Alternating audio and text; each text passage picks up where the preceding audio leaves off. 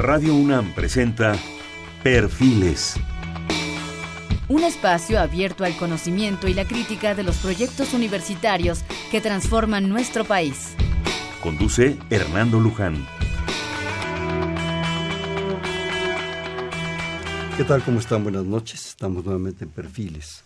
Este es un espacio en donde conversar con las mujeres y los hombres que día a día forjan nuestra universidad. Este es un programa más de la Coordinación de Humanidades y del Instituto de Investigaciones Jurídicas. Y por ello está con nosotros el doctor Guillermo Enrique Estrada Adán. El, doctor Estrada es doctor precisamente y licenciado en Derecho por la UNAM, máster en Derecho Internacional de los Derechos Humanos en la Universidad de Alcalá, estancias doctorales y de investigación en la Universidad de Insubria y de la Universidad Estatal de Milán, en el Instituto Max Planck de Derecho Público Comparado y de Derecho Internacional Público en Heidelberg, en Alemania. Ha sido profesor por oposición en Derecho Internacional Público en la Facultad de Derecho de la UNAM y en el Colegio de México.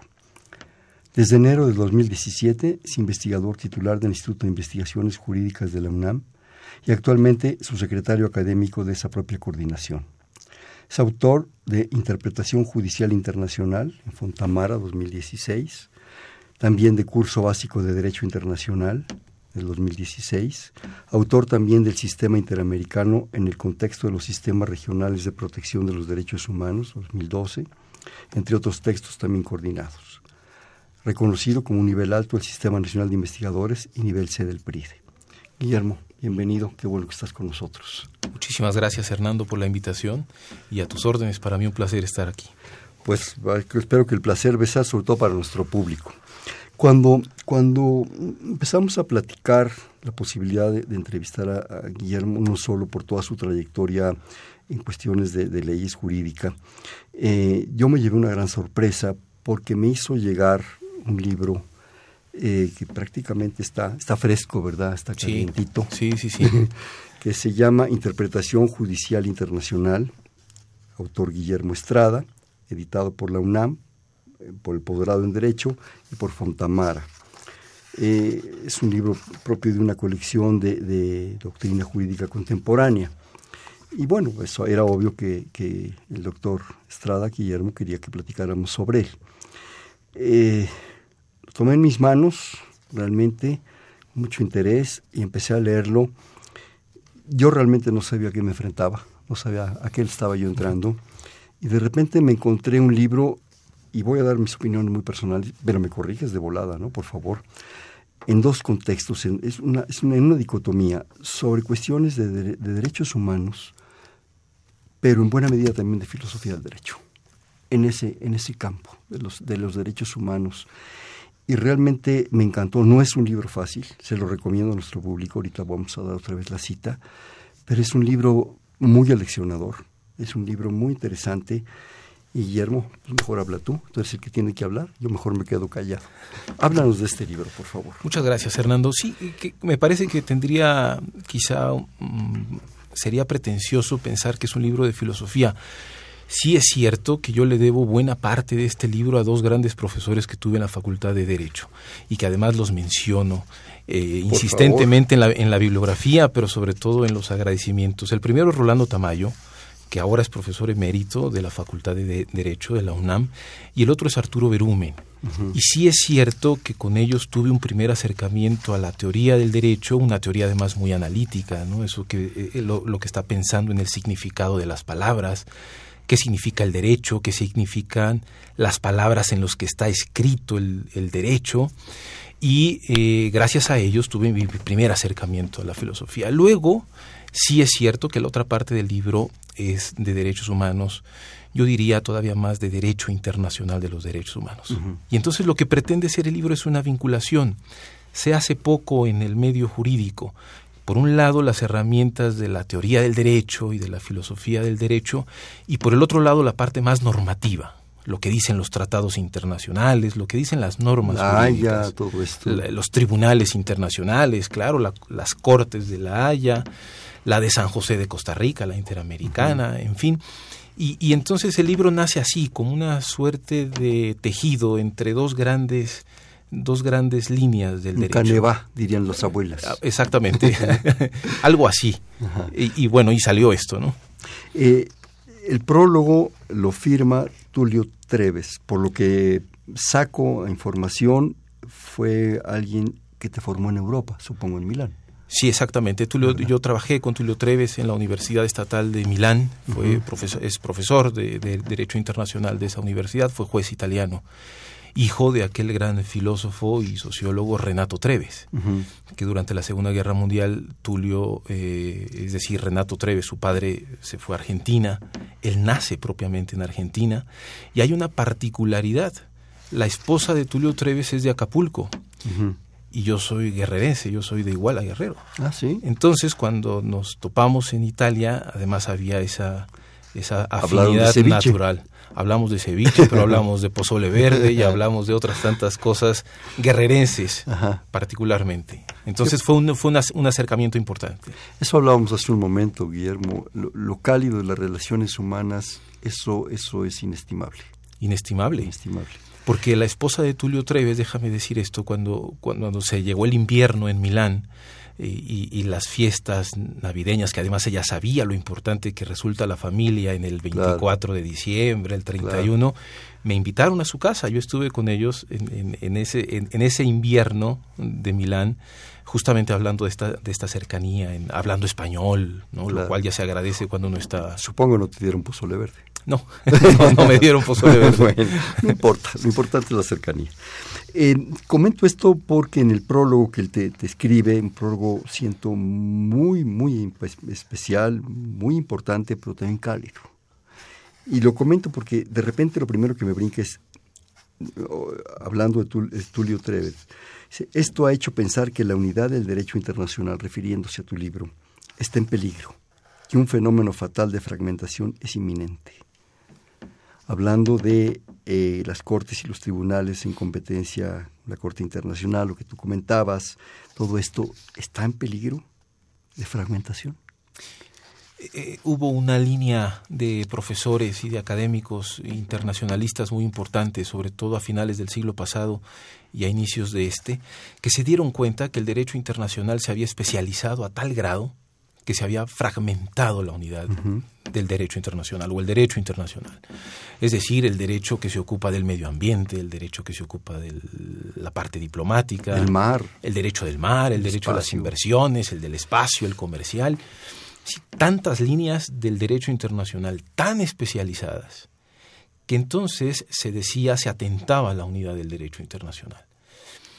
A la postre quizá no sea tan cierto, eh, pero sí hubo una, una academia muy fuerte que dijo tanto que habríamos que tener cuidado por, por si se fragmentaba el derecho internacional, como cuáles serían las consecuencias de ese derecho internacional fragmentado, un derecho sumamente especializado, técnico.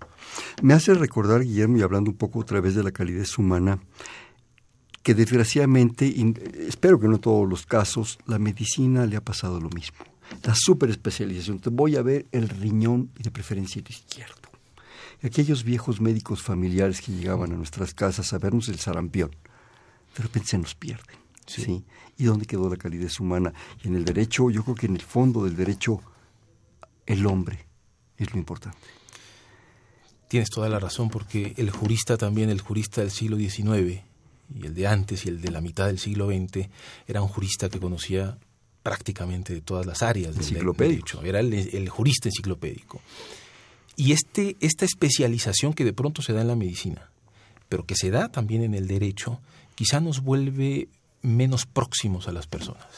Porque entonces aquel, aquella persona que viene con un problema, por decir algo, de derecho mercantil, claro, como yo no me ocupo del derecho mercantil, entonces no soy capaz de ofrecerle una ayuda. Y lo que quiere esta persona es eso, es, es, es encontrar a veces a alguien a quien contarle su problema. Claro. O aquella persona que tiene un problema, por ejemplo, de derechos humanos en derecho penal, y, y, lo que quiere es contar, pero una persona que le oriente de alguna manera también. Y claro, si yo no soy penalista, si no sé exactamente este delito, entonces no me ocupo de eso. Sí es cierto que entre la medicina y el derecho puede haber estas cercanías que de pronto nos alejan de nuestro principal objetivo, que es la cercanía con Claro. las personas. Y en los dos casos, en medio está el ser humano. Sí, por supuesto. la mujer, desde luego, ¿no? Por supuesto. Y luego me encanta que él se compromete contigo y habla de que el autor, ¿sí? Eh, se despega del derecho internacional general en la medida que provoca mejores beneficios al individuo.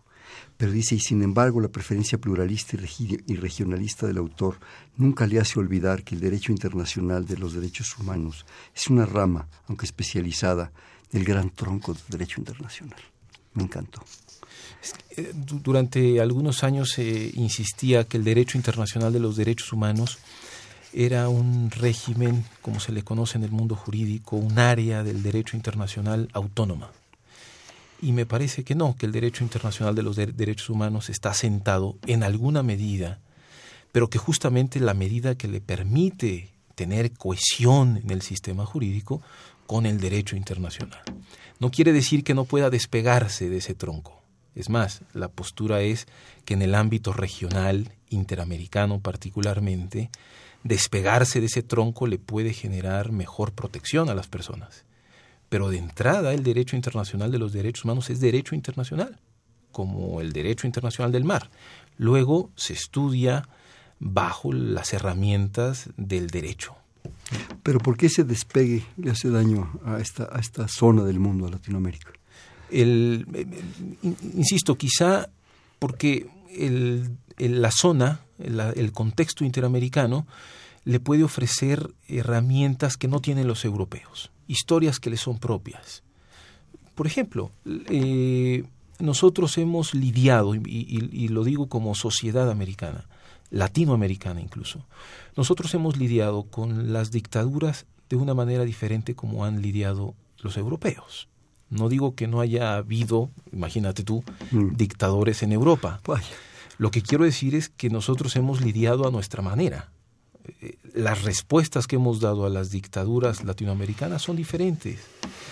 Esa propia historia que se va construyendo en América nos permite tener respuestas jurídicas que son también diferentes a las europeas. Es más, imaginar ahora que la Europa la podemos ver casi unida en, el, en la protección de los derechos humanos, es por supuesto un objetivo diferente a nuestra América, que no somos capaces de unirnos ni regionalmente, está claro también.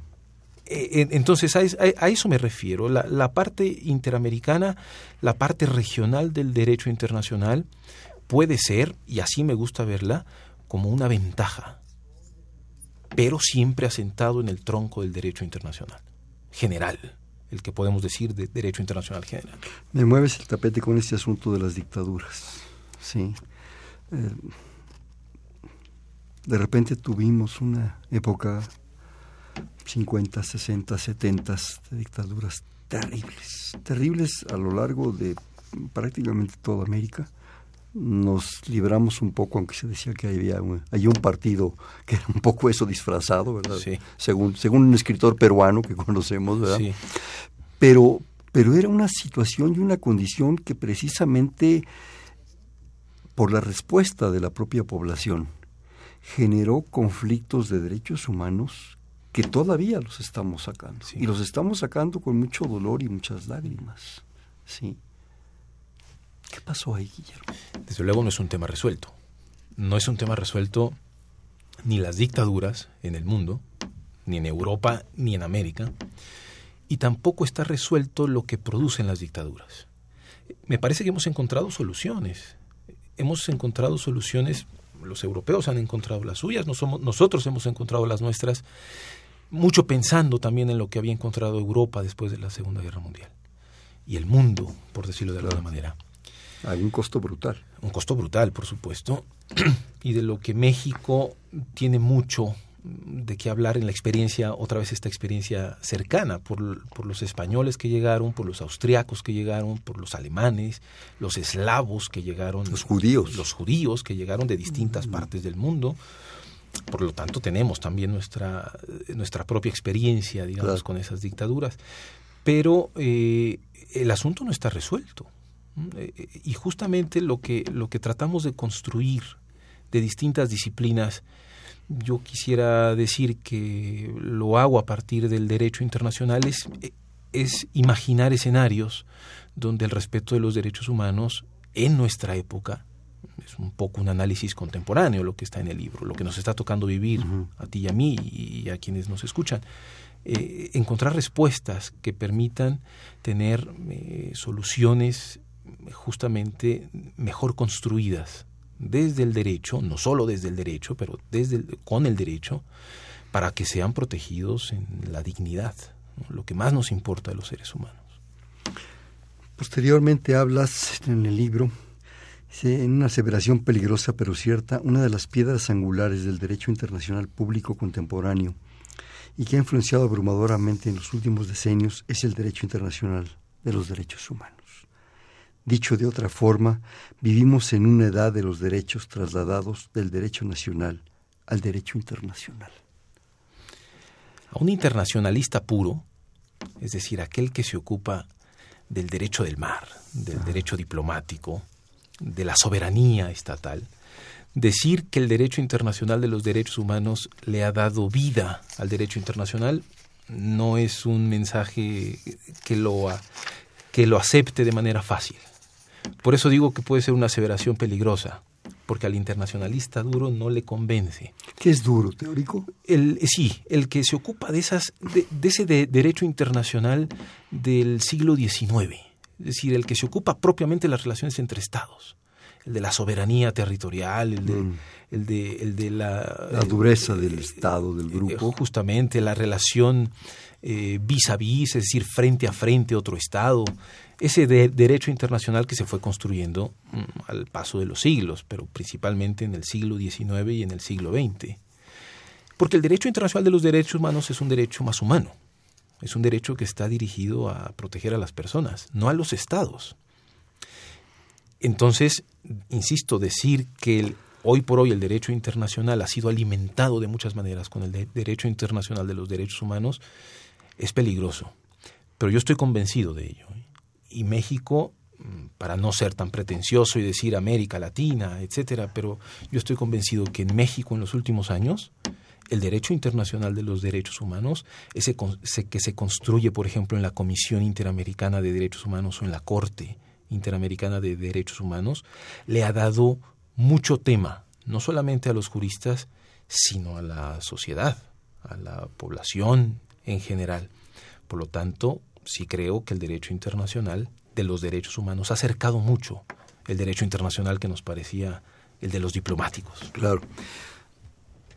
Yo creo que de los primeros, al menos que yo creo, si no por favor también me corriges, don Gilberto Bosque. Sí, ah, bueno, sí, por supuesto. Por supuesto. Es más, en la, en la, en la tradición mexicana, don Gilberto Bosques hay un documental magnífico que se llama Visa al Paraíso. Sí. Y ahí don Gilberto Bosques dice en la parte final eh, eh, que si el derecho internacional no sirve para proteger a las personas, entonces no sirve para nada. Y él sabe de lo que estaba, de lo que estaba hablando y de qué época le tocó vivir, en qué Europa le tocó vivir a don Gilberto Bosques. Segunda Guerra Mundial. Sí, claro, es una Segunda Guerra Mundial con todo el, lo que decíamos hace un momento, el apoyo que brindó a los españoles, por ejemplo. Claro. Sí, de hecho ese documental yo lo recomendaría y supongo que tú también totalmente. De repente aparecen los cineclubs y en esas cosas. véanlo, véanlo porque realmente es de veras se le enchina en el cuero de ver aquello, ¿no? Es, es impresionante. Posteriormente hablas del regionalismo. Si el vocablo, como tantos otros, presenta también problemas de delimitación de su alcance. La Comisión de Derechos Internacionales prefirió referirse a solo tres posibles significados. A. Como criterios o métodos para abordar el derecho internacional. B. Como técnica de creación del derecho internacional. Y C. Como búsqueda de excepciones geográficas a normas universales de derecho internacional. En todos los casos, el regionalismo supone agrupamiento de estados y no posiciones unilaterales. Ese agrupamiento incluye estados por el solo hecho de ser vecinos territoriales o por coincidir en búsqueda de ciertos intereses. La idea del regionalismo, la idea del regionalismo, y tú me darás la razón, la idea del regionalismo sobre todo, y el público también, el regionalismo interamericano nace sobre todo con Bolívar. Quiero decir que no es una idea nueva. En Europa, aunque ha sido mucho más acabada, tampoco es una idea nueva. Pero la idea del regionalismo jurídico, por decirlo de alguna manera, es decir, que los estados crearan normas jurídicas solamente válidas para una zona geográfica, eh, se desarrolla sobre todo después de la Segunda Guerra Mundial. Ese regionalismo, hoy por hoy, es un regionalismo fuerte, es un regionalismo intenso, además cada año hay nuevos tratados internacionales regionales. Y en este regionalismo los juristas y quienes nos ocupamos de las ciencias sociales estamos aprendiendo a vivir con estas normas jurídicas que solamente se aplican. Pero ha crecido demasiado así el mundo. Eh, y entonces lo que eh, quiero decir allí también es que no solamente hay agrupación de estados, la agrupación de estados por ubicación geográfica ya nos muestra un regionalismo, una manera del regionalismo, pero prácticamente cualquier agrupación de estados por intereses comunes constituyen una región. Pongo, una zona, pongo un ejemplo de una zona de comercio que desde el punto de vista geográfico no tendría nada o ningún sentido. Por ejemplo, un tratado de libre comercio entre México e Israel. Geográficamente no hay nada que nos vincule. Sin embargo, sí hay un interés común. Eso para el derecho internacional es regionalismo también. En el caso de las transnacionales, ¿qué sucede? Una cosa son los estados, sí. pero ahora hay transnacionales que yo me atrevería a decir que creo que estas son más poderosas, porque son verdaderamente impresionantes, porque tienen toda una cobertura sobre varios estados, influyen en varios estados. Te doy un ejemplo. Las siete hermanas, las siete grandes compañías petroleras del mundo, ¿verdad?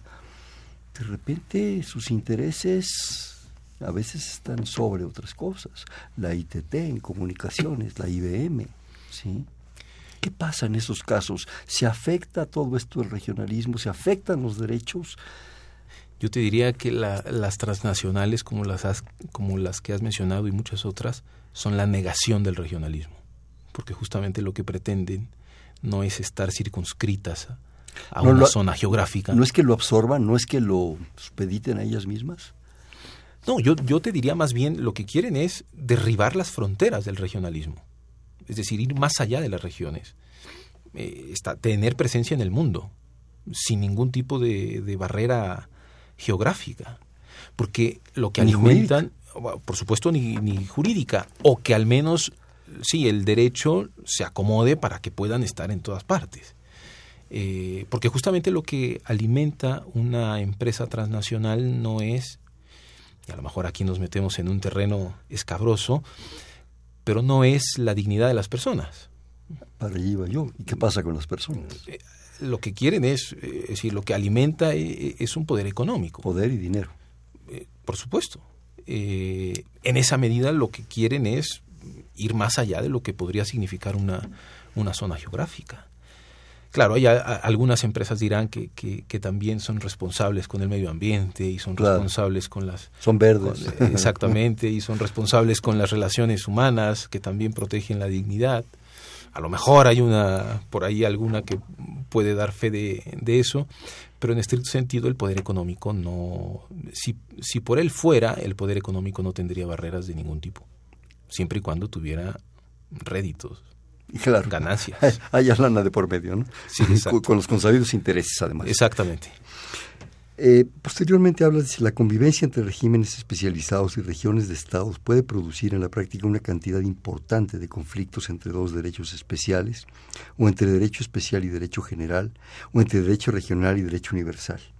Una fragmentación del derecho internacional motivaría posibles contradicciones, al menos en la interpretación de las normas, y en última instancia trastocaría la unidad del derecho internacional, unidad no advertida con facilidad, y su estudio debería incluir una revisión al alcance de su significado.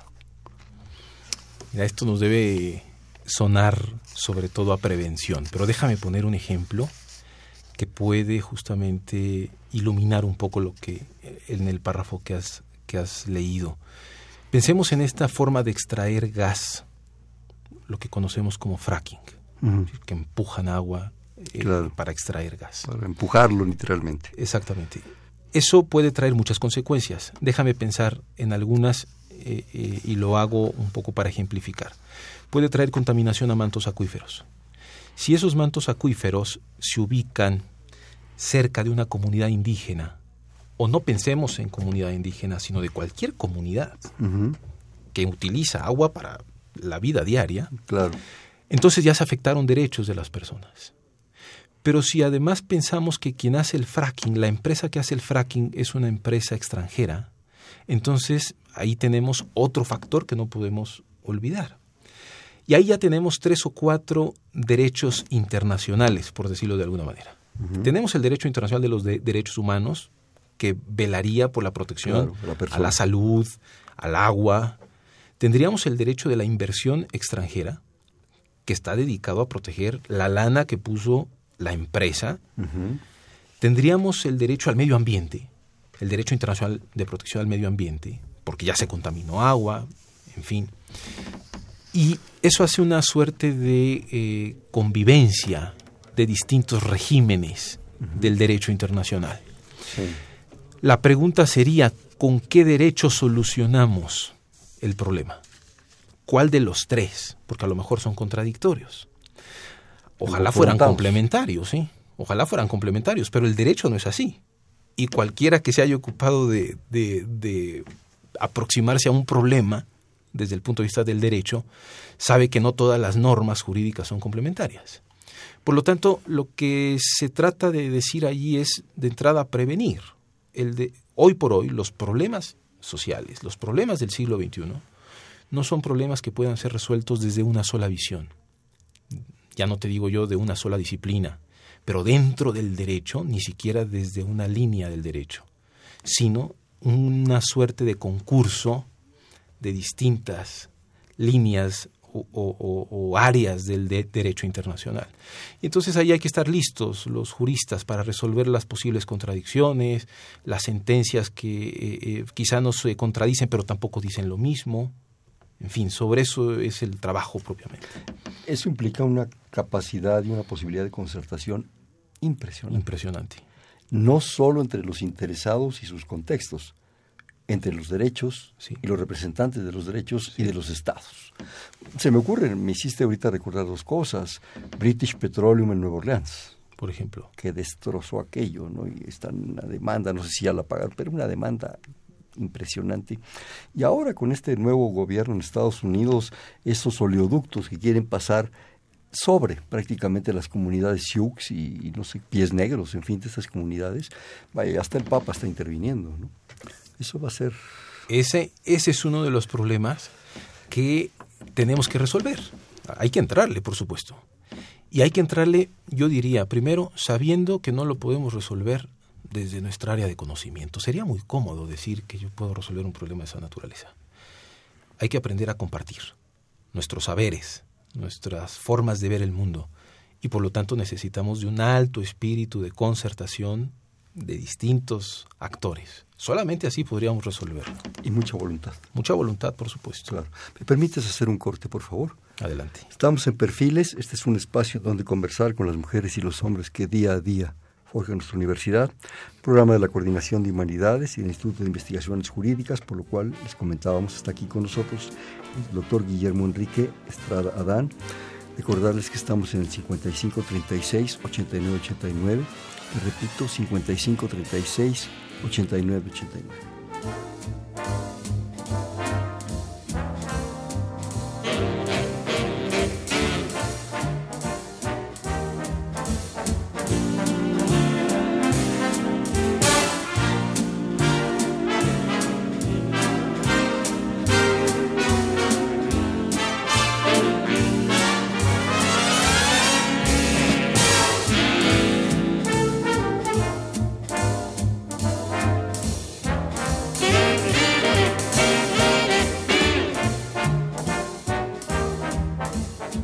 Buenas noches, estamos en Perfiles, un espacio en donde conversar con las mujeres y los hombres que día a día forjan nuestra universidad.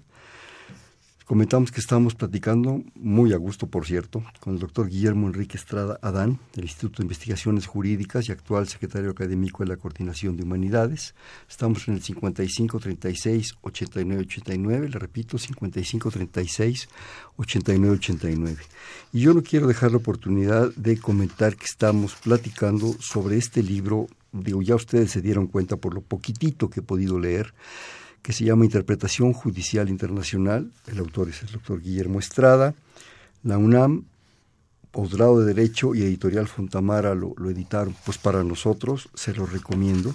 No es un libro fácil, pero son esos retos intelectuales que lo, que lo alientan a uno, Guillermo, realmente. Muchas gracias por el libro, se lo recomiendo. Ahora vamos con algunas cosas que nos hicieron favor de enviar, algunas llamadas, nuestras, nuestros escuchas. El arquitecto Fernando Almanza. ¿Por qué dice Hans Kelsen que no existe la justicia? Ah, caray. Bueno, Pregunta. hay un libro famoso de Hans Kelsen que justamente se pregunta qué es la justicia. Hans Kelsen se aproxima al derecho desde, o como si fuera el derecho un sistema autorreferencial, es decir, que, se, que, se, que él, solo se describe a sí mismo. Por lo tanto, no es que no le preocupe a Hans Kelsen el tema de la justicia o de valores en el derecho, sino que más bien la aproximación que Hans Kelsen hace del derecho es una aproximación normativa, porque a él le interesa sobre todo describir los fundamentos, es decir, por qué tenemos que cumplir cierta norma, por qué el juez resuelve como resuelve, y encuentra hasta allí la fundamentación de las normas jurídicas. Entonces, eh, yo no sé si Hans Kelsen, digamos, diría que es imposible hablar de eso, sino que más bien en su obra, en, su obra no le interesa eh, ocuparse de esas eh, discusiones que en ocasiones, eso lo sabemos nosotros, lo digo yo, no tienen respuestas contundentes ni claras. No se trata de saber cuántos arcángeles caben en la punta de un alfiler. Por ejemplo. este, yo creo que también es una visión muy personal, digo, nadie dudamos con lo que nos hemos atrevido medio a asomarnos a sus libros, ¿verdad? Déjame decir también que no soy propiamente un kelseniano, aunque... Aunque lo citas aquí. Aunque lo cito, esa parte de Kelsen, sobre todo ligada al derecho internacional. Kelsen enseñó derecho internacional en Ginebra cuando comienza a salir de, de, Alemania. Eh, y sobre todo es un, es un internacionalista Kelsen cuando llega a Estados Unidos. Digamos que la última parte de Kelsen, su última producción, es una producción de derecho internacional y es la que más conozco en este sentido. Claro. Y, como tú dices, es producto de un tiempo, de un momento y además de posiciones personales que nunca son inamovibles. Las cosas van cambiando. A lo mejor le pasa lo que a algunos fútbol americano, ¿verdad? Concretamente Johnny United, que decía que nunca perdió un partido, sino que se le acabó el tiempo. Correcto. Nos habla Rosario Vázquez desde Lindavista y pregunta, ¿existe el derecho internacional y la propiedad privada? Eh, si existen las dos? Yo creo que sí. Sí, por supuesto. Eh, eh, a ver, se lo pregunta, se lo pregunta a, una persona que se ocupa de, derecho internacional y derecho internacional de los derechos humanos, y yo diría que sí. Es más, el artículo 21. Estoy respondiendo muy normativamente, Hernando, pero, pero me parece que habría que hacerlo así y luego quizá opinar. El artículo 21 de la Convención Americana sobre Derechos Humanos, que es un tratado internacional vigente para México, justamente dice derecho a la propiedad privada y dice toda persona tiene derecho al uso y goce de sus bienes. Claro. Es, decir, existe la propiedad privada, como está en muchas constituciones y en otros tratados. ¿Existe la propiedad privada en derecho internacional? Sí, por supuesto, claro que existe. ¿Existe el derecho internacional? Sí. Ahora, vamos a ponernos en un estadio superior quizá, porque sí es cierto que el derecho internacional, incluso este derecho internacional de los derechos humanos, este, de, este artículo 21 que acabo de decir, fue escrito en un contexto que tiene su antecedente en Francia, es decir, en una producción francesa, incluso en la producción anglosajona, en esa famosa Carta de los Derechos eh, la Carta Magna. la Carta Magna de Juan Sin Tierra, donde lo que se protege es justamente la propiedad privada. Lo que quiero decir, por otro lado, es que quien ha hecho el derecho internacional de los derechos humanos es una parte del mundo. Es decir, quien ha redactado literalmente es una parte del mundo que cree en la propiedad privada y que, por supuesto, la protege.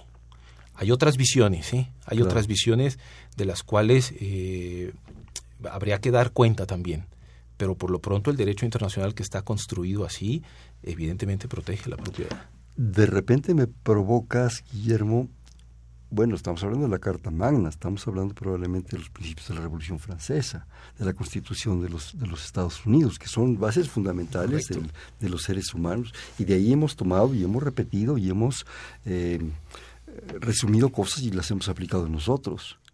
Pero hay zonas del planeta que a lo mejor ni les viene ni les va, ¿sí? O que en un momento dado hasta lo niegan. Pienso concretamente en muchos países asiáticos y africanos que han sufrido situaciones que, que, verdaderamente, bueno, el colonialismo ha sido brutal. Pongamos África, ¿Qué pasa en esos casos? África y América Latina han sufrido el derecho internacional. Claro. Eh, en Nosotros medio los hemos librado un poquito más antes. O por, o por momentos. Claro. Quiero decir, ha habido contextos. Por circunstancias también. Pero déjame decir una cosa, Francisco de Vitoria, que, era asesor de Carlos V y que tenía que justificar por qué, por qué España tenía que, llegar a América. Y, y, Francisco de Vitoria desarrolla argumentos jurídicos, ah, también teológicos, para eh, eh, justamente justificar la, la, conquista española. Lo que quiero decir, sí, Hernando, no hay que perder de vista, y quienes nos escuchan también deben seguramente estar de acuerdo con nosotros, el derecho internacional eh, no se ha construido por un polo, lo que se conoce como los de abajo. no han construido ellos el derecho internacional. El derecho internacional se ha construido en Viena en 1815, en Versalles en 1919, en San Francisco en 1945, en Berlín en 1885. Estoy diciendo fechas un poco salteadas, pero que van marcando el mundo. El Congreso de Viena cuando cae Napoleón, cuando se reparte en África en Berlín, la Primera Guerra Mundial que termina en Versalles en 19. Esos son los que han construido el derecho internacional. Por lo tanto, sí es cierto. Sin embargo, eh, eh, quizá, y déjame decir esta idea que deambula eh, en el, en el texto al el cual nos convoca hoy, que el derecho internacional de los derechos humanos quizás sea también una respuesta, no sé si realmente pensada, pero es una respuesta para, para los que no han sido eh, redactores del derecho internacional, sino más bien para los que han sufrido. Y ahí vamos a encontrar algunas cosas en donde los pueblos indígenas, pueblos originarios, eh, los desprotegidos, los vulnerables, han encontrado en el derecho internacional de los derechos humanos la manera de, de subir, de posicionarse, de, construir algo. De salir al aire, ¿no? De salir, de por lo menos levantar la, la, voz. Claro. Y eso hay que leerlo en las sentencias también de la Corte Interamericana, por decir algo, y eso es importante. bueno, aquí están nuestros propios pueblos, los pueblos del Amazonas. Ahorita que decías, de repente estuvo con nosotros alguna vez el, doctor Martínez Assad con su libro sobre, sobre el Medio Oriente, y es sorprendente el momento, déjame compartirlo contigo, en el cual después de la Segunda Guerra Mundial, se reúnen las grandes potencias, ¿verdad? Y trazan el mapa de la región de Medio Oriente, lo cual ha traído muchos problemas. Y Kuwait no existía, simplemente lo trazan como una salida al mar y convierten a, per cápita a la región más rica del mundo por intereses de ellos y a quienes más se afectó y generaron ahí una serie de cosas. O sea, es, increíble. ¿no? Estas lecturas de cómo se construyen las zonas no hay que perderlas de vista. No. Y hay que evidenciarlas. Tratado de Versalles, vaya, qué barbaridad. De hecho, fue un poco el antecedente, su resultado de la Segunda Guerra. Claro. Este, bueno, seguimos con esto. La señora Servín nos habla desde la colonia San Rafael, saluda a todos y que dice que es muy interesante. El ingeniero Sergio Ramos desde Milpalta. ¿Acaso los países son personas? Sí.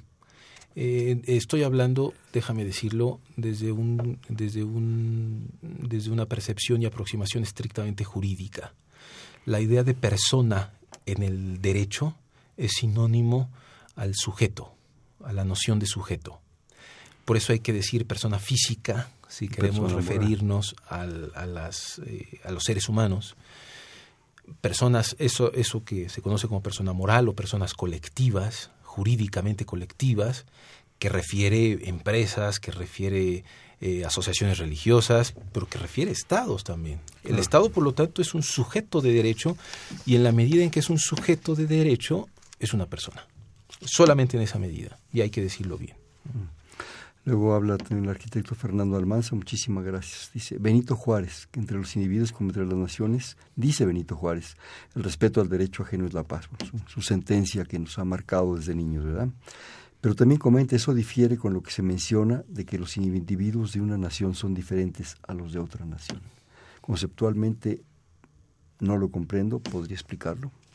Sí, me parece que hay que entender en dos momentos tanto la aseveración de que la naturaleza humana es una y que por lo tanto eso nos permite tener eh, derechos, eh, derechos cercanos, iguales. Pero por otro lado, la manera en cómo vamos aterrizando o aplicando los derechos, y esto pasa por cualquier derecho, eh, atiende a contextos, contextos específicos la libertad de expresión, por ejemplo, o el derecho a la salud. Todos tendríamos derecho a la salud, porque la naturaleza del ser humano es una. Pero eh, la salud como derecho se aplica, se exige al Estado de una manera diferente en México que en Noruega, que en China.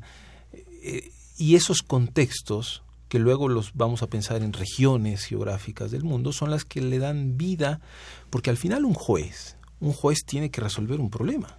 Un juez tiene que resolver si se violó el derecho a la salud o no de una persona.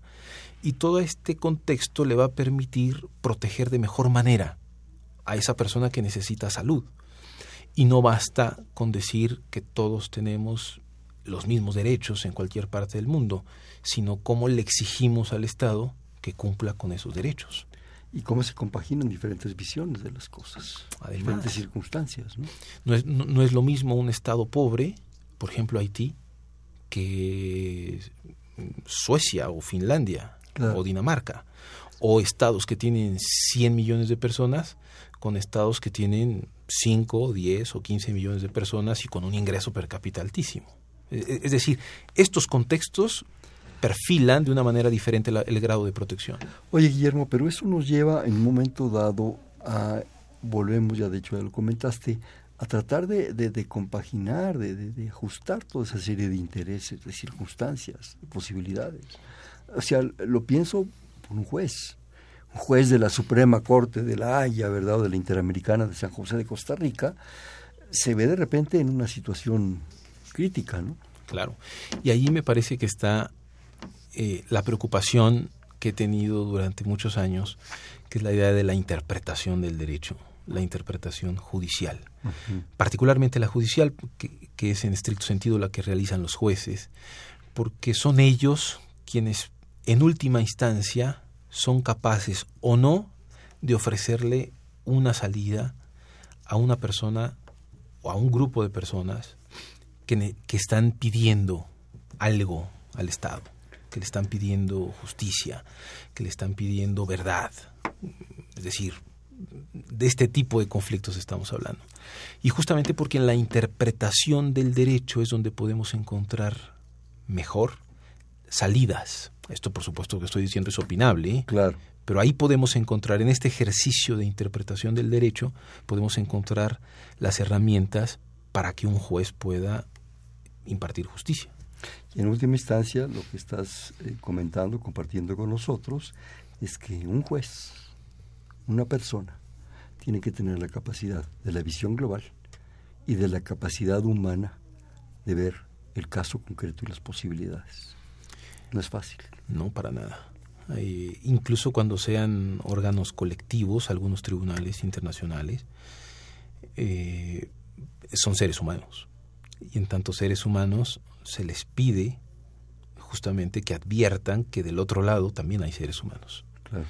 Y sin embargo eso me parece también fantástico, ¿no? Claro, es decir, es... que la, la, justicia no la imparten las máquinas. Claro. No la imparte una computadora. Jamás. Exactamente, por eso, es más, yo diría, por eso no la van a impartir nunca Qué bueno. las, las, las computadoras. Porque la justicia no es un programa que se alimente de hechos, de normas jurídicas, y entonces eh, se le ponga a imprimir a una sentencia. Solo decía un juez de la Corte Internacional de Justicia que eh, las computadoras no, no, son capaces de resolver eh, los problemas los que resuelven los jueces. Pero sí son posibles de crearlos. Ah, eso sí también. Como nos está sucediendo. Eso sí, los sin famosos duda, y ahora más. Twitters, ¿verdad? No solamente los famosos tweets, sino los famosos drones. ¿no? Claro. Ahora los drones que, por ejemplo, portan un arma y que son capaces de... O de espiarte, o de quitarte Sí, tu privacidad, o lo que tú quieras. Digo, por qué mejor, bueno, para mí qué mejor derecho humano que la privacidad. ¿no? Sí, claro. Que no me rompan todo mi, mi sentido de lo que soy, probablemente, y se haga público. ¿no? Por supuesto, de acuerdo. Oye, posteriormente dices el derecho internacional de los derechos humanos como un derecho especializado, esto es, con instituciones propias, con órganos jurisdiccionales, con órganos políticos, con principios propios, entre otras características. Así creció el derecho internacional de los derechos humanos, así se desarrolló después de la Segunda Guerra Mundial, porque tiene sus propios tribunales. Pienso en la Corte Europea de Derechos Humanos, pienso en la Corte Africana y pienso en la Corte Interamericana. Tiene sus propias normas, los pactos, por decir algo, de derechos civiles y políticos y de derechos económicos, sociales y culturales, la Carta Africana, el Convenio Europeo, la Convención Americana, la Convención para eh, erradicar toda forma de discriminación racial, eh, tiene normas, tiene instituciones, por supuesto, ¿no? Tiene el alto comisionado de Naciones Unidas, eh, tiene instituciones, normas, tribunales, en fin, eso, eso caracteriza al derecho internacional de los al derecho internacional de los derechos humanos. Oye, me están llegando más, más eh, observaciones de nuestro público, les agradecemos. David Santiago Montesinos desde Coacalco, ¿qué significa ser o no kelseniano? Eh, Yo lo pensaría Kelsen. en dos, en dos visiones. Uno, mm, haber leído las obras de Kelsen y ser experto en Kelsen. Eh, Eso por un lado, ¿no? Eso me daría a mí la posibilidad de, de decir que soy un kelseniano en la medida que conozco la obra de Kelsen. La otra es que eh, reproduzca la manera que Kelsen utilizó para aproximarse al discurso jurídico. No solamente conozco la obra de Kelsen, sino además La la, utilizo. Eh, y lo cual no necesariamente... Va junto con pegado. Exactamente. Eh, Ángel Cervantes, desde la colonia Leona Vicario, le agradecemos. Con el presidente clerical tenemos a un abogado al servicio del Vaticano y del vecino voraz del norte. Así consagra el saqueo energético como derecho del extranjero y a través del, del tabaco consagra Peña y su silencio a la impunidad ante el crimen masivo que históricamente las tabacaleras ejercen, el derecho con licencia oficial de matar masivamente. Bueno, por supuesto es una opinión, además una opinión eh, complicada, ¿no? Que toca muchas... Claro, Muchas- lo que tú decías, muchas vertientes. de repente hay muchas cosas ahí imbricadas, ¿no? Exactamente, sí, sí, sí. Cosas políticas, económicas, intereses, eh, compañías, en fin, personas. Personas, eh, personas que tienen opiniones sobre los problemas. Y eso me parece que enriquece muchísimo el debate público de lo que nos toca discutir, de lo que nos toca resolver. No solamente discutir, sino resolver. Y luego el arquitecto Almanza, a través de Milpanta, dice, la afirmación de que él se enlace en la teoría general del derecho y del Estado. Y luego pregunta, ¿es el derecho inexacto? Ine- in- inexacto, sí, por supuesto. Es perfectible totalmente Sí, todo el tiempo, ¿no? Más bien yo Eh, diría perfectible que inexacto, ¿no? Sí, pero no, no, no, no es. eh, A ver, estamos eh, entendiendo la inexactitud casi desde el punto de vista matemático, como si dos más dos fueran cuatro, Sí, por no, no, ejemplo. no, no es eso, Y el derecho, el derecho no es. Es humano.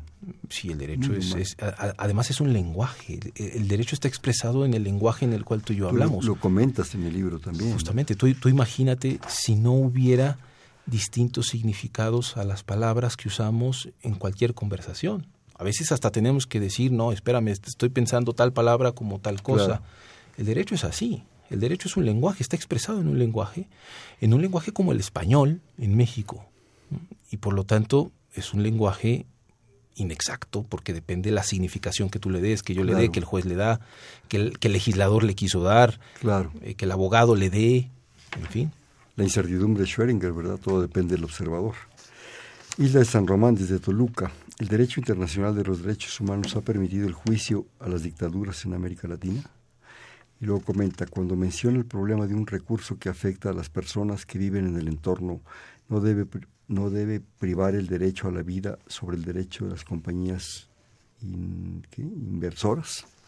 A ver, eh, respondo primero La, por la la... primera, ¿el derecho internacional de los derechos humanos ha permitido el juicio a las dictaduras en América Latina?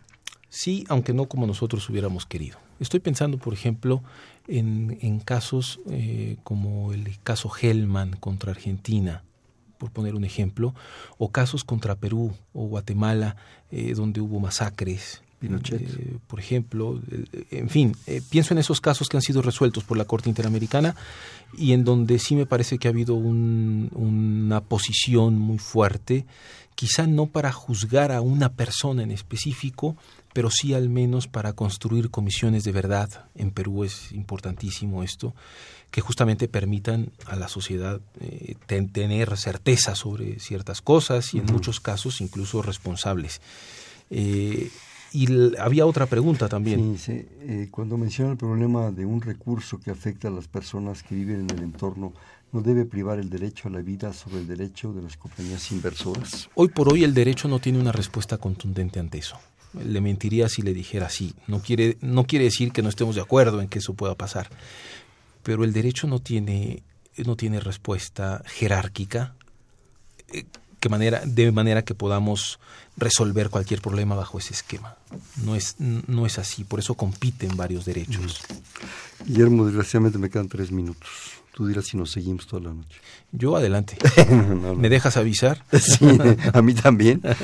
Este, yo quisiera eh, no dejar la oportunidad, volverles a recordar, Interpretación Judicial Internacional por Guillermo Estrada, editado por la UNAM, El Podrado de Derecho de la UNAM y Fontamara. ¿Por qué escribiste esto, Guillermo? Rapidísimamente, ¿por qué estudiaste leyes? ¿Por qué te apasionó todo esto? Quiero ver al ser humano. Muchas gracias. Yo eh, eh, tuve una inicial formación en teología y desde ahí ya me había percatado de mi interés por, por el uso del lenguaje y de lo que significa. Cuando tuve oportunidad de entrar a la, a la universidad, particularmente a la Universidad Nacional, y conocer a los profesores de los cuales hablaba yo al inicio, eh, me, me, interesó muchísimo cómo se desarrolla este ejercicio de interpretación del discurso jurídico, porque es algo tan cercano a nosotros. Porque interpretamos, por ejemplo, una poesía, interpretamos la música, interpretamos muchos lenguajes nosotros. Y me pareció que además eh, eh, coincidía con el auge de las sentencias de la Corte Interamericana, por lo tanto encontré ahí un, buen espacio para ocuparme durante muchos años de este tema en México principalmente, pero también en algunas otras partes. Y escribiste este libro y ¿por qué lo escribiste? ¿Eso fue lo que te motivó realmente? Había, por supuesto, en este libro hay una parte importante de mi, de mi tesis de doctorado. Eh, por lo tanto, sí hay un trabajo ahí de, de, algunos años. Luego hay que ir actualizando esa, esa información, pero, pero sí me interesa, por ejemplo, y lo, y lo digo en, los agradecimientos también, eh, que mis estudiantes, tanto los del Colegio de México como los de la Facultad de Derecho de la UNAM, pues pudieran tener alguna herramienta didáctica. ¿Algún brevísimo comentario final? ¿Quisieras hacernos alguna conclusión? Sí, a ver, yo, yo la conclusión sería sobre todo de tipo, de tipo personal, los agradecimientos. Los, los libros son ejercicios colectivos, nunca, nunca es una persona escribiendo sola. Eh, eh, y por lo tanto va, como lo dice al inicio la dedicatoria, a mi esposa con muchísima mayor fuerza, eh, porque ahí está buena parte del ejercicio de lo, de lo que soy, digamos. ¿no? y de comprensión de parte de ella, me imagino, porque te has de ver clavado en esto. Sí, a rato sí. Yo quisiera, eh, Guillermo comentó hace un momento que dentro de todo esto que hemos estado platicando muy brevemente, recientemente, están los jueces. Y lo primero que aparece en el libro, me encantó, dice, de un lado está el mundo, con sus juicios, sus asesinos, sus acusados dispuestos a jurarlo todo, sus odios y sus miserias. De otro lado se encuentra la ley, con su maquinaria, sus rituales preestablecidas, sus normas, su orden y sus maneras. Y por último, está el juez, que de toda esa materia muerta, viva y cruda, debe destilar algo, algo que según la fórmula, la fórmula química de las leyes, corresponda a la verdad. Me encantó. Sandor Maray, de divorcio en Buda. Este, una tradición, vamos a jugar un bote pronto. Te digo una palabra y me dices la que se te ocurra. Justicia. Imposible. Leyes. Derecho. Derecho. Proceso. Facultad de Derecho. Experiencia extraordinaria. La UNAM. Pasión. Los derechos humanos. Nuestro objetivo. Los derechos internacionales. otro tipo de pasión. Los derechos internacionales de los derechos humanos. Eh, trabajo. ¿Quién es Guillermo? un universitario. En la coordinación, este fue Perfil, es un espacio en donde conversar con las mujeres y los hombres que día a día forjan nuestra universidad. Programa de la Coordinación de Humanidades y del Instituto de Investigaciones Jurídicas de la UNAM. Estuvo con nosotros el doctor Guillermo Enrique Estrada Adán. Muchísimas gracias, Guillermo. Gracias a ti, Hernando. Gracias a todos. En la coordinación, la doctora Silvia Torres. En la producción, Miguel Ángel Rentería. Lo despedimos. Por última vez está con nosotros. Gracias por todos estos meses, Miguel. En los controles, Humberto Sánchez Castrejón. En la conducción, Hernando Luján. Este fue Perfiles, un espacio en donde conversar con las mujeres y los hombres que día a día forjan nuestra universidad. Gracias. Buenas noches. Perfiles, un programa de Radio UNAM.